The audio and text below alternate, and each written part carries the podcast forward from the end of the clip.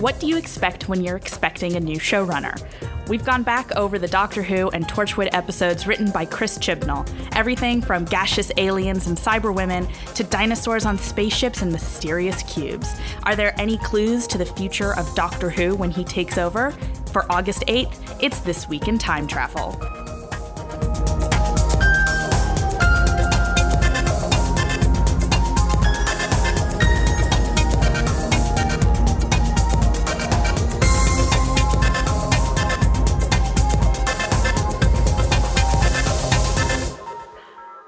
Hello, everybody. We are back from vacation. We were absolutely fried, and the weather was just too good, but we are back now for you all. And in, in our defense, uh, the previous episode was about five hours long.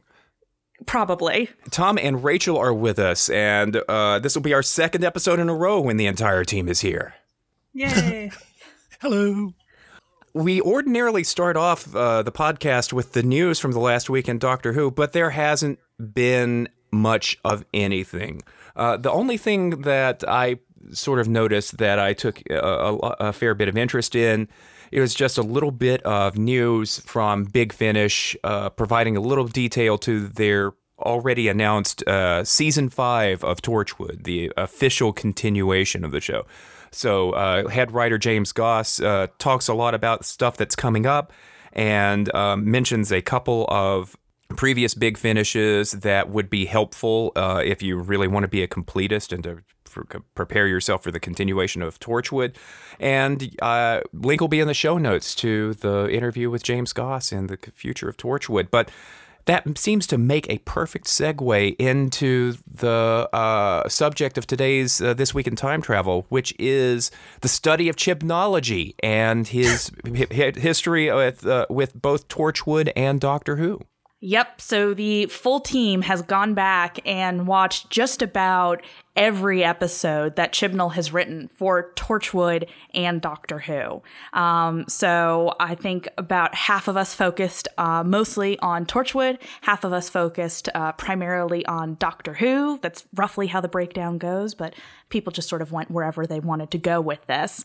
Uh, so to give you a quick overview, he wrote four episodes of Torchwood Series 1, including the finale, um, and he wrote four episodes of Torchwood Season 2, including including the opener and the finale. For Doctor Who, he wrote 42 during season three, The Hungry Earth and Cold Blood for season five, um, the Pond Life mini episodes before season seven, and Dinosaurs on a Spaceship and The Power of Three for series seven.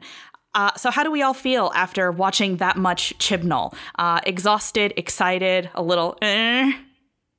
I think I might need some. I, I, I, think I need a break. I need a holiday. It's really. I, I don't know. It, it, it's very good. I mean, it, there's like, there's some very interesting.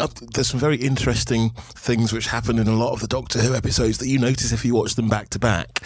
So I'm interested in hearing if you guys are, are picking up um, similar things from the Torchwood because I've got to be honest. I've never really watched Torchwood. I, I, think, I think I saw one or two oh. of them. But, yeah, exactly. I think I saw one or two of them and thought I've got other stuff to do. So, I, I, so, so yeah. In, in, in the okay. So before I start, was there anything in the Torchwood that was consistent across all the episodes that you watched? I mean, were there things that kept coming up? I mean, there's one big obvious one that I found in the Doctor Who, but I'm, yeah, I'm interested to hear what you guys found. I would say the first thing I noticed is that he has a very wicked sense of humor. Oh yeah, and it and it goes throughout. And I think also the Doctor Who episodes that he's very good at doing that switch from light humor to dark humor to deadly serious and mm. and kind of toggling between those modes very well. Okay. Nice, nice. The, okay. One of the things that I noticed from uh, from the uh, Torchwood series one episodes of his that I re- rewatched, and also forty two, uh, which all sort of came out at the same time is that he's got a he, has got a pretty interesting range of styles. Um, mm. Day one, Cyberwoman, Countryside, End of Days, 42, they're all almost entirely different genres of, of storytelling. Mm. I mean, mm. Countryside in particular, that is basically the Texas Chainsaw Blair Witch Wicker People. Um, and, yeah. and, and there is it's nothing. Good. It's it's it's good, but it is it's it's like bringing it's it's it's like a horror uh, an earthbound horror movie just sort of intruding in the Doctor Who universe. It gives me a lot of faith that he is not going to be a one trick pony in uh, as a showrunner that he's got a lot of interest in a lot of different styles but some of those styles uh, didn't weren't necessarily great fits I thought for the Doctor Who universe. Okay. But I, I do think, Chip, that part of Torchwood is that it is earthbound and that it has to address some of those things. And especially with the character of Gwen, who is supposed to be the bridge between like the supernatural alien and like real solid grounded earth experience and i you know so i think that there has to be that to some degree and i would point to in season two the episode adrift which is exactly that. It's just it's a missing person story but it then it has this alien twist to it. But it really you know takes a hard look at you know what happens to the people left behind and what do they go through? And kind of really humanizes that in a way that I think that maybe isn't necessarily appropriate for Doctor Who, but for Torchwood, it works and it's and it's right on target. Mm-hmm. Can I ask? Can I ask something about Torchwood then? I mean, so famously, Terrence Dicks said when he was planning the, uh, they're in planning for the first Jon Pertwee seasons. He said the problem with basing Doctor Who on Earth was that you've only got two stories: Alien Invasion and Mad Scientist. Now, I've never watched Torchwood. Is that a fair comment to make about the show, or is it, or is there more to it than that? I'd say that there's more to it. Yeah. Okay. I, I, I definitely think there is. And um, of course, like my favorite episode is Kiss Kiss Bang Bang. And it will always be that episode because you cannot go wrong with James Marsters and John Barrowman. Like the sparks. Oh my God, the sparks.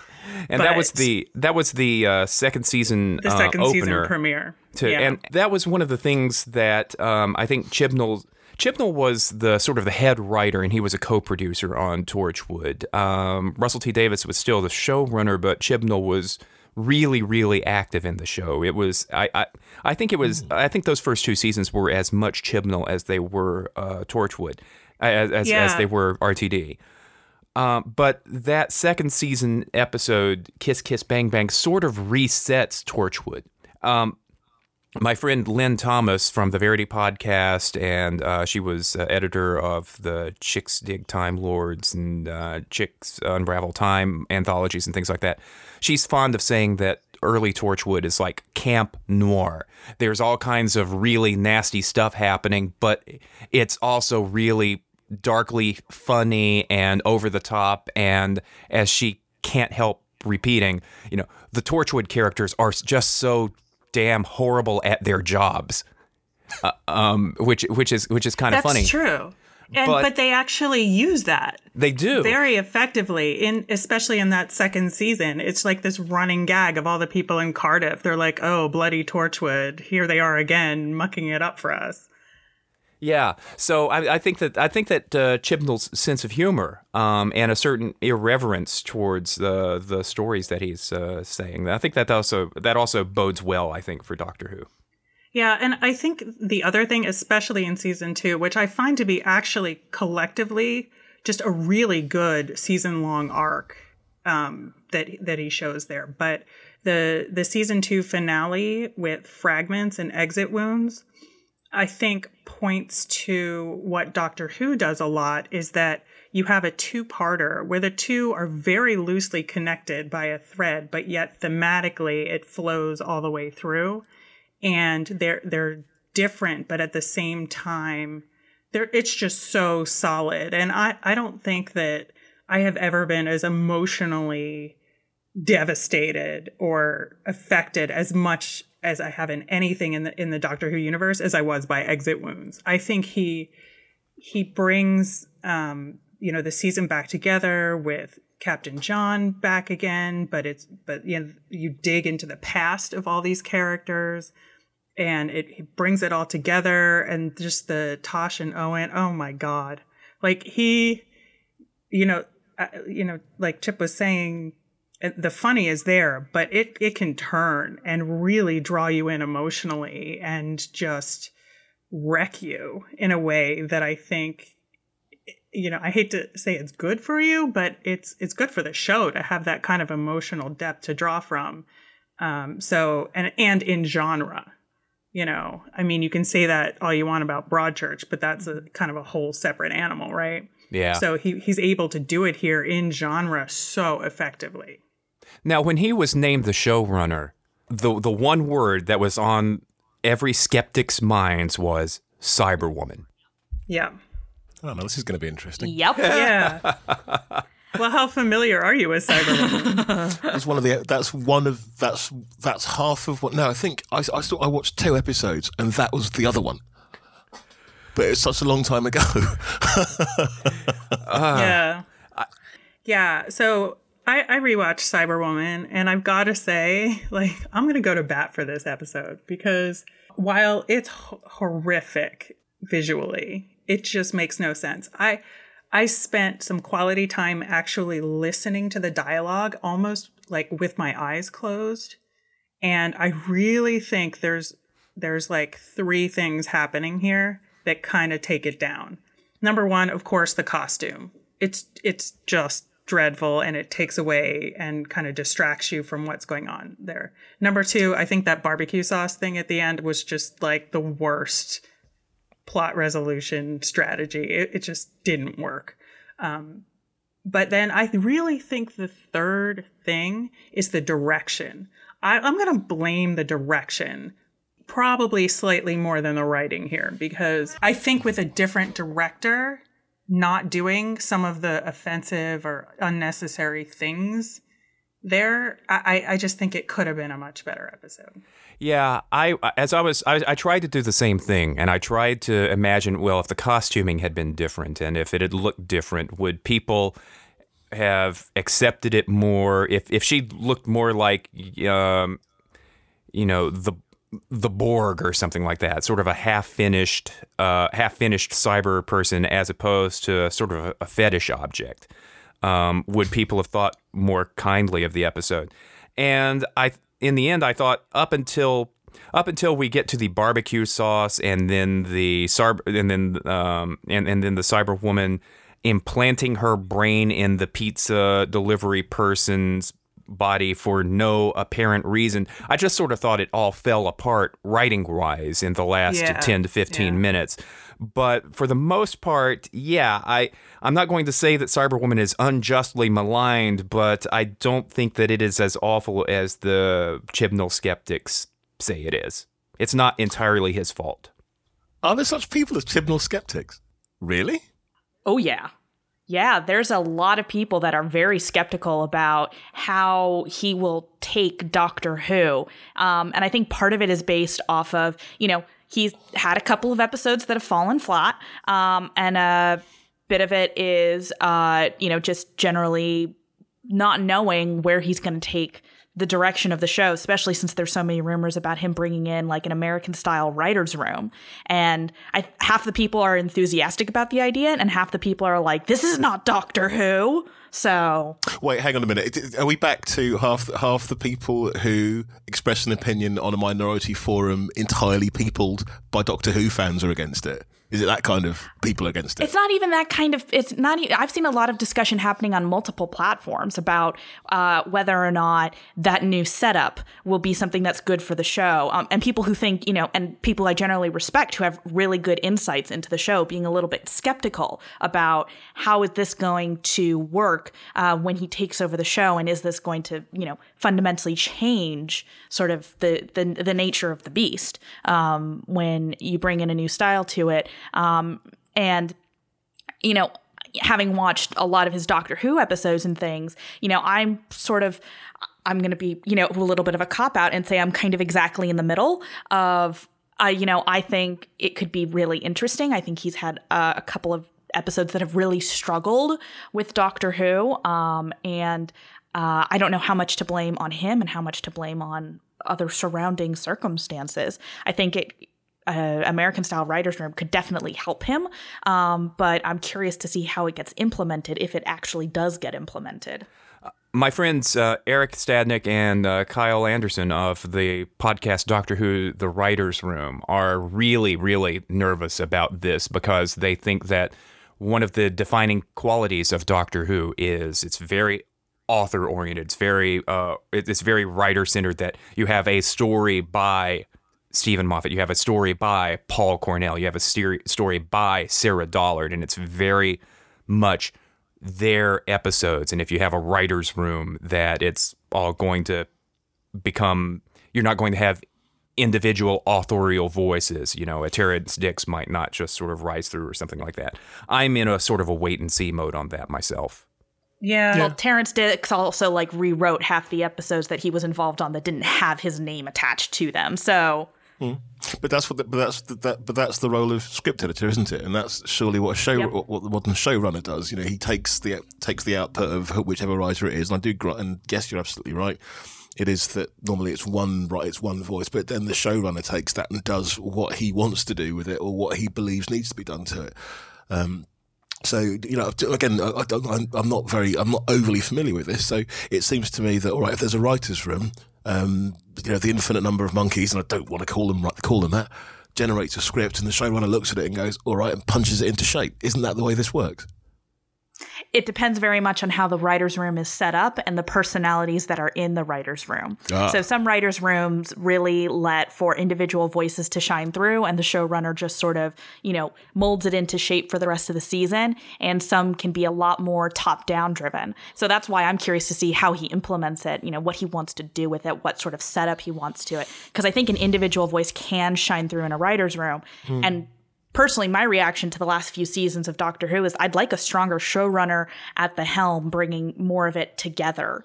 Mm. Um, you know, and and to sort of focus on Chibnall's episodes again, you know, one of my big impressions with watching Chibnall's Doctor Who episodes is that especially very strongly during series seven. Um, you know, Moffat had said for the first half of series seven, he wanted each episode to be sort of like a mini movie. Mm. Um, you know, there was that big uh, marketing campaign behind it that each episode has its own poster, like a movie trailer kind oh, of thing. Mm-hmm. And they all sort of stand on their own individually. And that leads to problems. You know, I think one of the reasons Dinosaurs on a Spaceship um, is, you know, gets so deridden is that the next immediate episode, A Town Called Mercy, has a completely different moral conclusion than dinosaurs on a spaceship. Um, so they both sort of get hated on because of that. And that's because, you know, you really don't have someone at the helm really saying, hey, these two episodes have the doctor coming to completely opposite moral conclusions. Maybe we should work on editing these episodes a little more.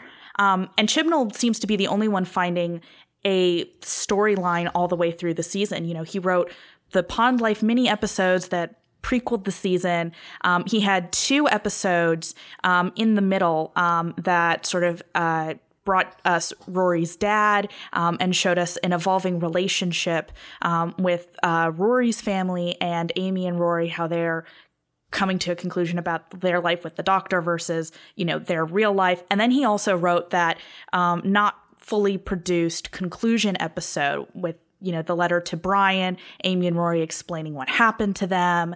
Um, and he seems to be the only one that pulls that family storyline together all the way through it. So that's one thing that makes me sort of interested in what he might do with Doctor Who, because he seems to ha- want to have a firm hand on creating an actual story arc that comes together for the characters and brings them some sort of emotional conclusion.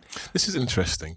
Perhaps, okay, there, there was something in. Um uh, the Hungry Earth and Cold Blood that you guys can probably explain to me. But if I can, if I can just jump in for a minute, because now you're talking Go. about Doctor Who.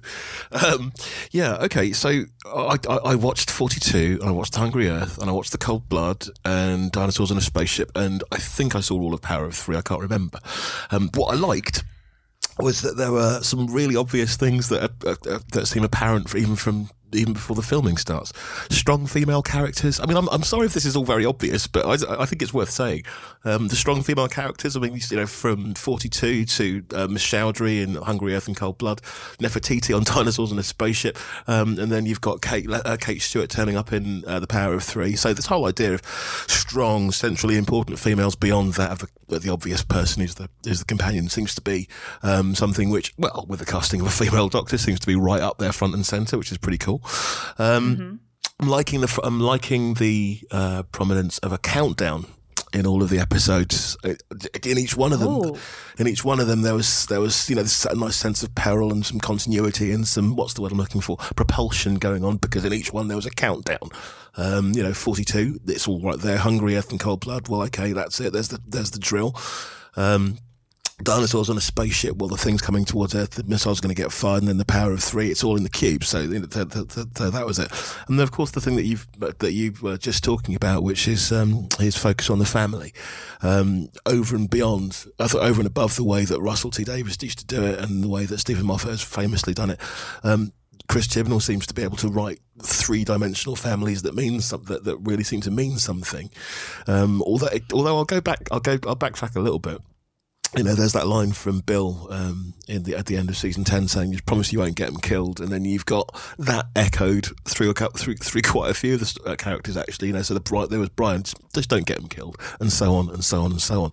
So it seems to be about strong women. It seems to be about countdowns. It seems to be about friends and family. Um, I really like that he's very, very familiar with how Doctor Who works narratively. I mean, one of the great things about Forty Two that I've forgotten was they just it's straight into the story. Here is the TARDIS. It's behind the locked door. You can't get to it. Go. Perfect. Absolutely brilliant. You know, it's, it's you know some of the best Doctor Who. Just I mean, some, you know, some of the some of the strangest Doctor Who takes a couple of episodes to get that to happen, but he does it inside the first twenty seconds because he knows how it works. I had forgotten um, how much I loved Forty Two.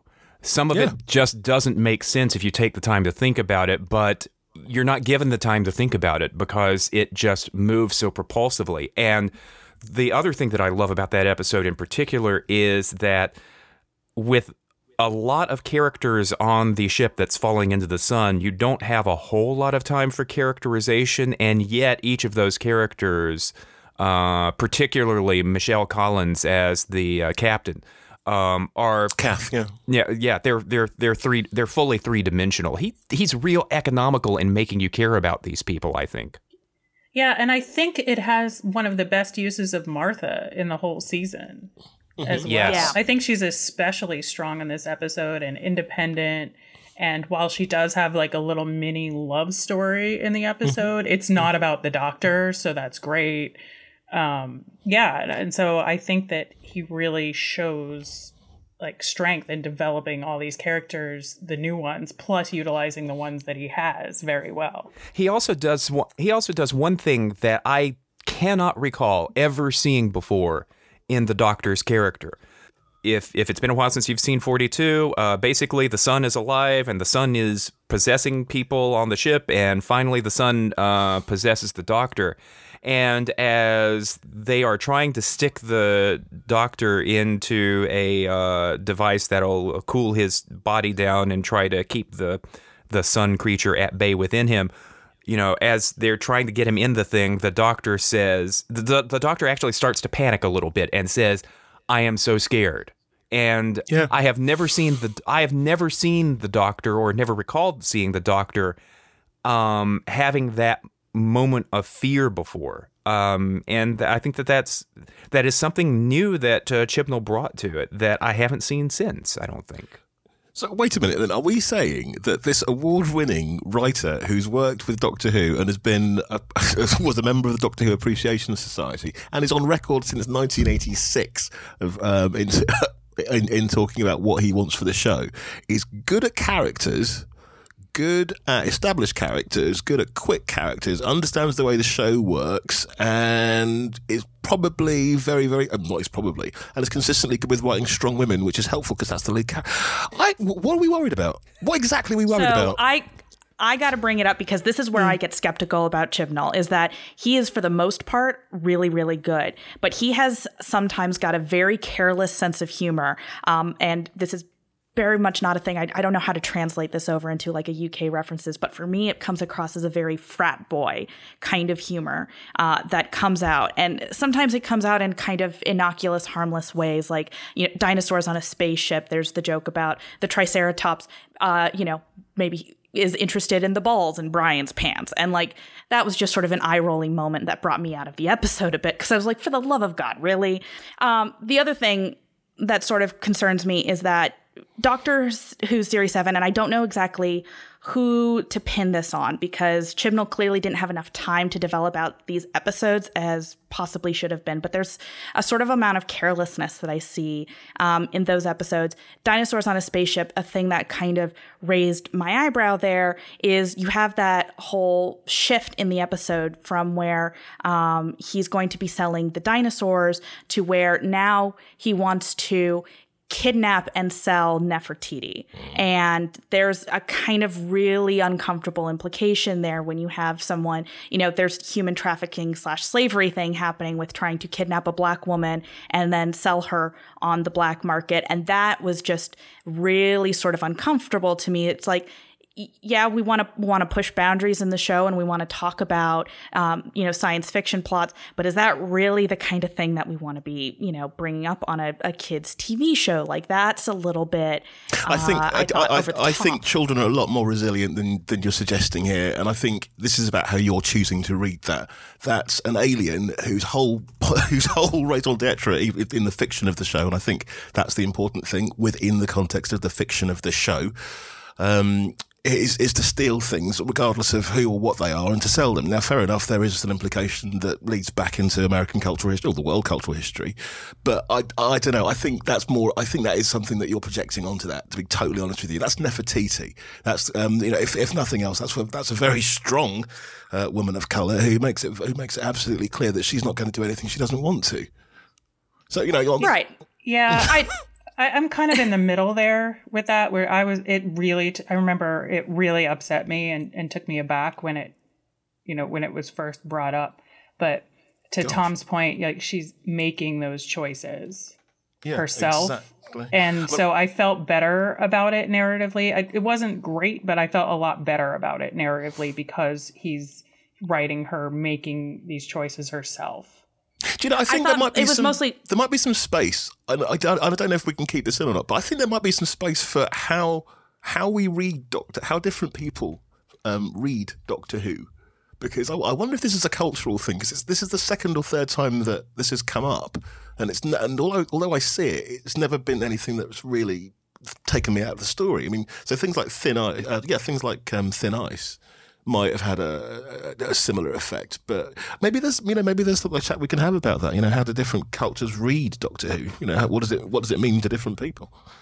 I think absolutely we can, and I think for me, it, the, not not the point necessarily. I wasn't trying to say that like kids can't handle that kind of story, but mostly just is this a good way to be using Nefertiti's character? Like they were, for the most part, fantastically using her character throughout the episode, just sort of bringing her out and in a totally different situation. And they have a great back and forth developing between Amy and Nefertiti. Um, you know, these these two really incredible women talking through things, and Nefertiti being out of her element, but also asking good questions about how to move the plot forward.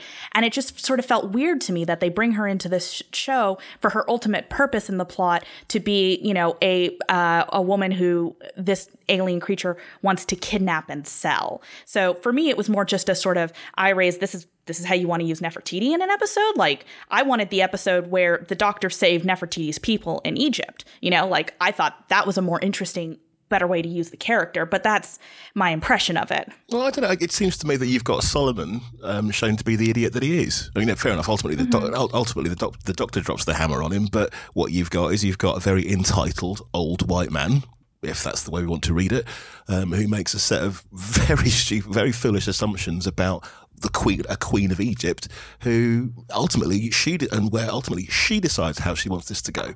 Um, so yeah, I, I, think this is that's I think what you've got there is a very interesting reading of it because it's something that hadn't really occurred to me. It, it, it seemed to me that Solomon was shown up to be the idiot there, and anything and any uh, any um, uh, any I don't know any negative racial or gender reading that might be pushed onto the script was something that was very mm-hmm. fleeting. I, I, I just didn't see it at all. But never mind. You know, I'm learning. It, it's a, everyone's allowed to have a different perspective on it. You know, it's definitely oh, I yes. I had not considered your perspective on it before either. um, here we are. The other thing, the, the, other thing that I think I gets me a little skeptical about Chibnall, and we talked about earlier with Torchwood, is that his endings sometimes fall apart in the last 10 minutes. You know, Dinosaurs on a Spaceship has that moment where the doctor just sort of ab- abandons Solomon to get blown up by missiles, which seems sort of a very undoctorish moment. Um, the Power of Three, and this may have been because this should have been a two parter episode and it was a lot of plot to squeeze into one part, has the doctor, Amy, and Rory fleeing the spaceship as it's about to blow up and leaving like 15 people stranded on the spaceship to just sort of get blown up. Um, and there's you know plot details that don't really make sense like all of these people were dead can come back to life the way that they did sort of raised an eyebrow. Um, so like i think this might be the benefit of a, a writer's room that there are more people bouncing back and forth these ideas of how to bring the plot to a more coherent uh, ending um, because I think Chibnall does great with the emotional character arcs of people, and sometimes like the ending just needs like one or two more rewrites to get it fully there. We, Yeah, I think we've uh, bypassed a little bit uh, Hungry Earth and Cold Blood. Oh, good. Yes, go and and I, and I'm wondering if- I- I'm wondering how that one sat with y'all because I remember at the time thinking that you know they're really really trying for not only bringing back a classic Pertwee villain but trying to basically do a Pertwee story. Yeah, because it's infer- it's it, it it is the Silurians and it is Inferno, isn't it? It's kind of, it's it's this, well, you know, there's, Yes. there's you know there's the, well, the, the the device with the drill turns up in Inferno, although you haven't got the alternative Earth thing. I thought it was good. It was nice and quick, nice and snappy. Um, it seems to be relative. You know, it, it seems that the characterization of the Doctor is nice and is is not is again nice and strong. So so the writer understands how to write the character. Again, you've got um, I forget I forget her first name. Um, the scientist Chaudhry is fantastic. Really, really well played. Ambrose, the mother. Great, but this is what I mean. So uh, what you've got is this again, ladies. You're going, you're to have to help me out because I've, you know, I'm, I've just been focusing on these stories. But it seemed to me that the female perspective and the idea of of um, women as protagonists and and as um, the driving force in the plot is very, very strong in the Hungry Earth and Cold Blood because it's it's all about the Silurian sisters. Um, It's all about Ambrose and how and how she deals with the threat to her family. And you know, in that respect, it's a bit like Alien. Um, There's one And of course- female character who is not well served by uh, the Hungry Earth and Cold Blood, and I think that that's Amy Pond. Um, I wasn't I wasn't super thrilled Yeah. with how uh, how disengaged and uh, slumped over, and um, you know her her role as the uh, negotiator on behalf of the human race. You know, she doesn't exactly. I, as I recall it, because this is one that I didn't have the chance to uh, watch in prep, it, it didn't strike me that she was a character that rose to the occasion. I don't know. She did. She she she had the, the role of being a, a quite a calming influence in the same way as Sarah Jane used to used to um, sort of appear from nowhere and just do just do um, silence and great strength, or speak softly um, and, uh, and and speak logic in in the Tom Baker years. She seemed to be that voice of reason, which was saying, "Put the guns down. Let's not do this." And I think when his name's gone, when the father was going crazy because his son was under glass, um, Yeah. she was the influence, which was like, "Okay, listen, we have to slow down. We have to take a step here." And in fairness, it's you know it's two two Doctor Who episodes, and so someone had to get pushed back. And to be honest with you, although Karen Gillan's a, a truly lovely person, um, I was never mad keen on on the character of Amy, who always seemed a little bit too entitled for me. Not quite as entitled as Clara, but huh, well, that's just me.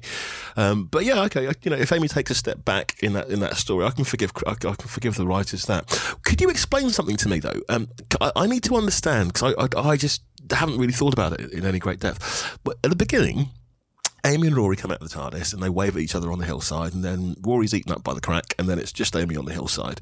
How does that all fit in with the angels on Manhattan and everything? I don't know. I don't understand. Um, nothing fits in with angels in Manhattan is basically the answer to that question. Okay, good. All right, fine. oh, was it, was it, that is It's it like- just a, a nice way to, to wrap things up okay. without I mean- really connecting it to everything else. Rachel, In I think you were case then- Rachel, I think you were going to say something about uh, Hungry Earth, Cold Blood. Um, well, given it that it was the only Chibnall episodes I did not rewatch, um, I, I don't have a ton of detail to say about it, but that my recollection was that I actually felt it was too little for a two-parter. That I might have six-parter, isn't it? condensed. I might have condensed it into one episode. Um, that that's that was my recollection. That I felt like it was stretched out too much. Do you know it's it's you know it, it seems to me like an old six parter whereby you've got the first four episodes do tell a story and then something happens at the end of episode four then you've got two you, uh, you get a further two episodes to resolve it it felt like that on a rewatch to be honest which i think maybe underlines the pertwee idea Yeah, and and if the Yeah. purpose was to kind of emulate a Pertwee episode, and especially bringing in the drill, kind of does that. There's mm. like the Silurians and the drill. There's a familiarity to it, right? So if, mm. if the purpose was to emulate that, then maybe that was the point, and it was successful in that way. But in the context of the modern series, to me, it didn't work because those are more single epi- episodic things and even the multi-parters tend to be have a heavy divide between part one and part two that i felt like wasn't there as much this time how how many episodes were in that in the in the season 10 thing with the with the ice warriors was it just was, that, was, it, was that just one Well, was it just one. It was just one. Because right, do you know what? Because that's how you do a six parter in the in the in the modern format. Because as I was trying to remember, I thought that was one episode, but it felt like two. I mean, not in a bad way. It just a lot happened. It's it's very interesting watching the uh, writers who are really interested in like the Pertwee and Classic Who stories and how they bring them in to a modern day format and try to you know what what would have taken you know five six seven 25 minute episodes and how they bring it into one snappy 45 minute episode because they both you know a, a lot of them have very different ways that they try to do it. And i i do sort of agree that i felt like uh, Cold Earth, Hungry, uh, sorry, Hungry Earth, Cold Blood hmm. could have been brought down into one episode. I think it definitely could have happened hmm. because, like, the hmm. middle bits with the negotiation felt to me like, you know, the third or fourth episode in a Pertwee serial that I would maybe skip over if I was just trying to finish the story before it was time to go to bed that night. Yeah. You know, it definitely got bogged down a little bit. And that's possibly my own personal bias. I, I tend to not like diplomacy episodes um, when it's, you know, the story is more about human people and their flaws because that just makes me sort of like irrationally angry. I'm just like, for the love of God, somebody think through what you are saying before you say it. So that's just me, though, of how I feel about those episodes. No, fair play. fair play. I mean, it's it's, it's it, well, you know, again, it, I think maybe maybe what we can do is put it in context. You know, we've got that's Matt Smith's first season, uh, Yeah. and so what you know, my, my long-standing, com- not complaint, observation is that it takes writers a long time or a couple of seasons to learn how to write the Doctor. But you've got, but with those episodes, number one, you've got a really strong lead actor, but number who's attacking the material. But it seems to me that the material he's got there is entirely conducive for him to establish the character that he goes on to be. That he goes on to be. In fact, I'd go as far as to say um, it's it's almost like it's almost like um, Matt Smith's visitation moment. You know, he's trying things out. Some things work, some things don't. There are some things I wish he'd kept for the rest of his characterization. But essentially, the character is pretty much in there, and it's and, and the script, and you, you listen to it, you look at it, it's just. It, it's pretty generic Doctor material, but the mm-hmm. way he attacks it, the way he takes it on, it seems, seems to seems to suggest that yeah, okay. Number one, the writer can write a Doctor character, but better than that, this actor can act the Doctor really, really well, and in, in a way that maybe Tennant didn't quite do quite so quickly in his first season. That's just, but again, that's just that's just a personal observation. Well, that sort of brings it back to me to uh, we were talking about the questions about the writer's room or not. And it may be, especially uh, for uh, the season when we're introducing for the first time in 53 years a female character to as as the Doctor. It may be a Apart really from Romana, well, uh, um, it may be a great thing that he is that Chibnall is considering a writers' room this time to try to get ahead of that first season new Doctor, new um, you know who who is this character? Let's he may be trying to figure he may be trying to figure it out and get some level of consistency in the character rather than having having the first season go and people looking and seeing okay well this episode worked this episode didn't and sort of o- organically the second season around figuring out how best to write Jodie Whittaker and the new uh, the new status quo Oh. Yep, and I'm going to push us into shameless speculation here, um, because one of the things that makes me really interested, particularly about your point, Tom, about how he writes female characters, mm. is that I do have a lot of optimism that Chibnall is going to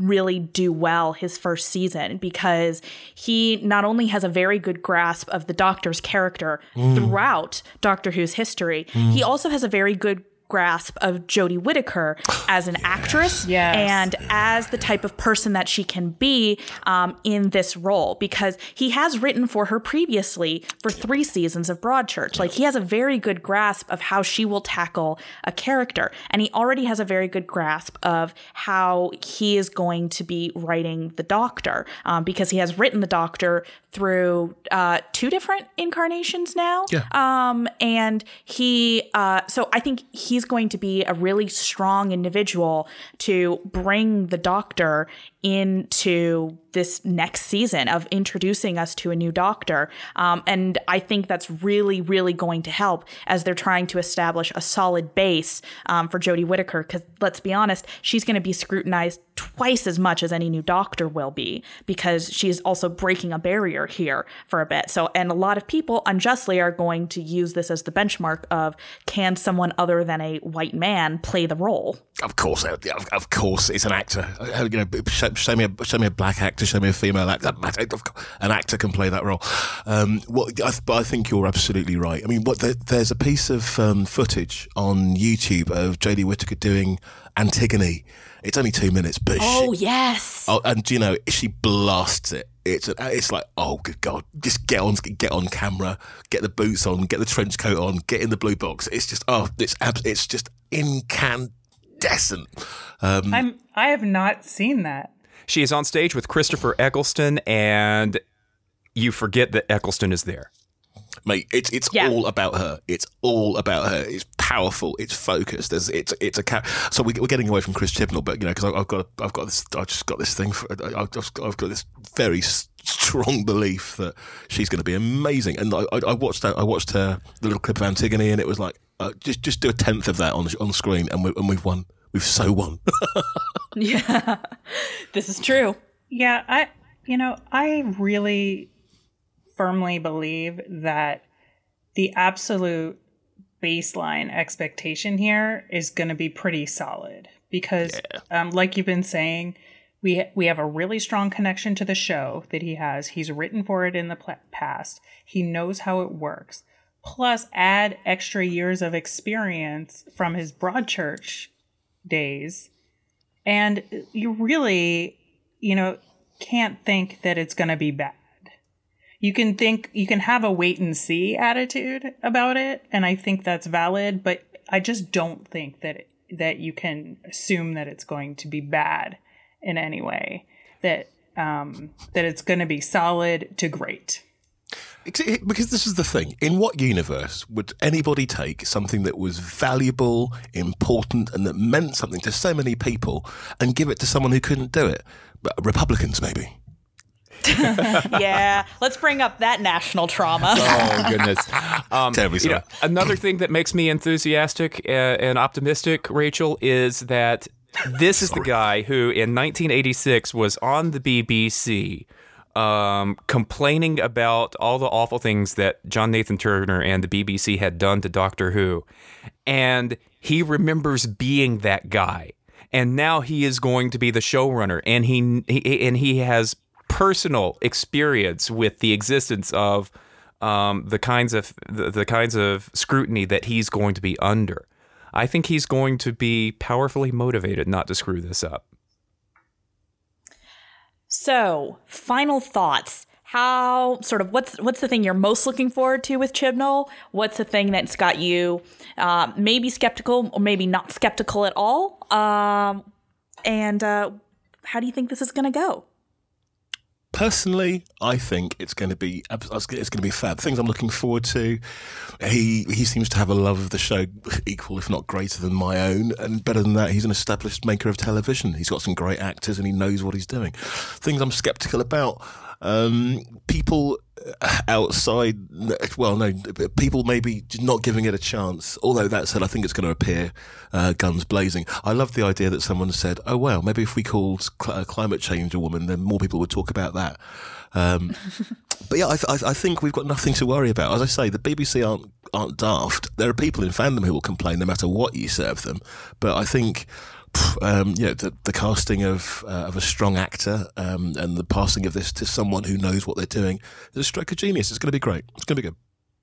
Yeah, I, I I'm just looking forward to the variety of experiences I think we're gonna have. I think I'm gonna laugh a lot. I'm gonna cry a lot. I'm gonna fall in love. I'm gonna have my heart broken, and I'm gonna have just such a a good roller coaster ride through it all.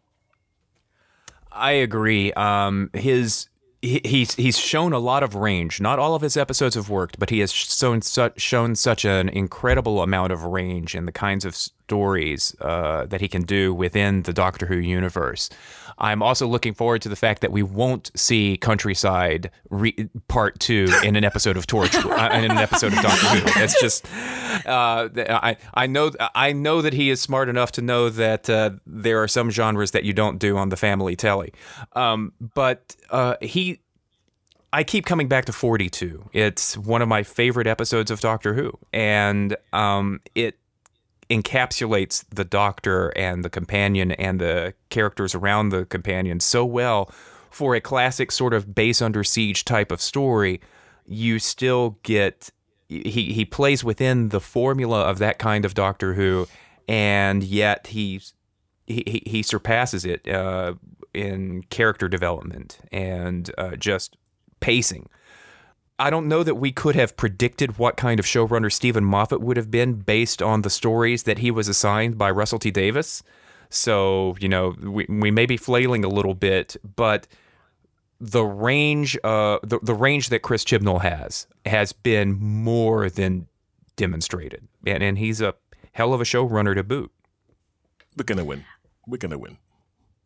I agree with all of that. I think, you know, I'm really excited to see solid emotional arcs in the show. Um, that he has a really interesting focus on uh, family, um, and I, I personally find myself pretty excited by the idea of uh, an American style writers' room with it. I think if there's anything that has me uh, a little cautious is, you know, I just want to see a diversity of voices brought to that writer's room. Um, I want to see, you know, people coming in and bringing solid, co- complete episodes together, sharp endings, sharpen up a little bit of some of that uh, frat boy humor uh, that I didn't well, like, like in Adams some did. of the early episodes. yeah, it's not exactly my favorite style of humor. I'll be honest. Okay. Uh, but uh, although you know, I think yeah, I would I think pay good money to see another Ood on a loo. I'm just saying. yeah, man. I, I, but I, I, I, you know, I take your point. I mean, I think I, I, I do wonder if that's what Torchwood was was was was partly designed to to uh, to satisfy because I, I'm aware of people who would like Doctor Who to be um, darkness and all sorts of wonderful things. You know, very, very, you know, very much Batman. And there's the other end of it, which is you know the the, um, the Douglas Adams season seventeen bit, where it's kind of out of control. But I don't, I don't, I don't know. You know, it, it is what it is. It's a family show, and you know, the, the, there's layers to it. I don't mind silly humor. I don't mind ridiculous humor. I just, you know, I want it, uh, you know, a little bit sharper and a little bit less ball jokes, please. Okay, fair play. yeah, I'll, I'll, I'll, I'll, phone. I'll, phone Chris now. Hey, I mean. yeah, you go do that. Okay, call him up personally, right? I did, I did, you know, I did, actually, I did actually speak to him last week. You know what he said? Did you really? Yeah, yeah. Do you know what he said? How'd what? You, how'd you get this number? oh. Oh, you're ridiculous. Okay, we have a. Uh, this sounds like a good transition moment, don't you think?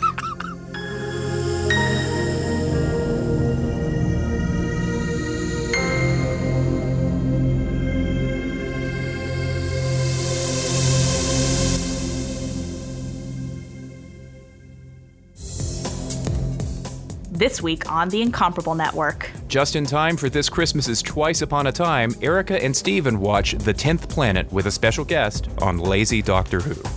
On our flagship show, a giant panel drafts the members of the Incomparables Television Hall of Fame. Spoiler, Erica chose Doctor Who. And Tim Goodman reports from the Television Critics Association Summer Press Tour, or as he calls it, the Death March with Cocktails, on the TV Talk Machine. All this and more at theincomparable.com.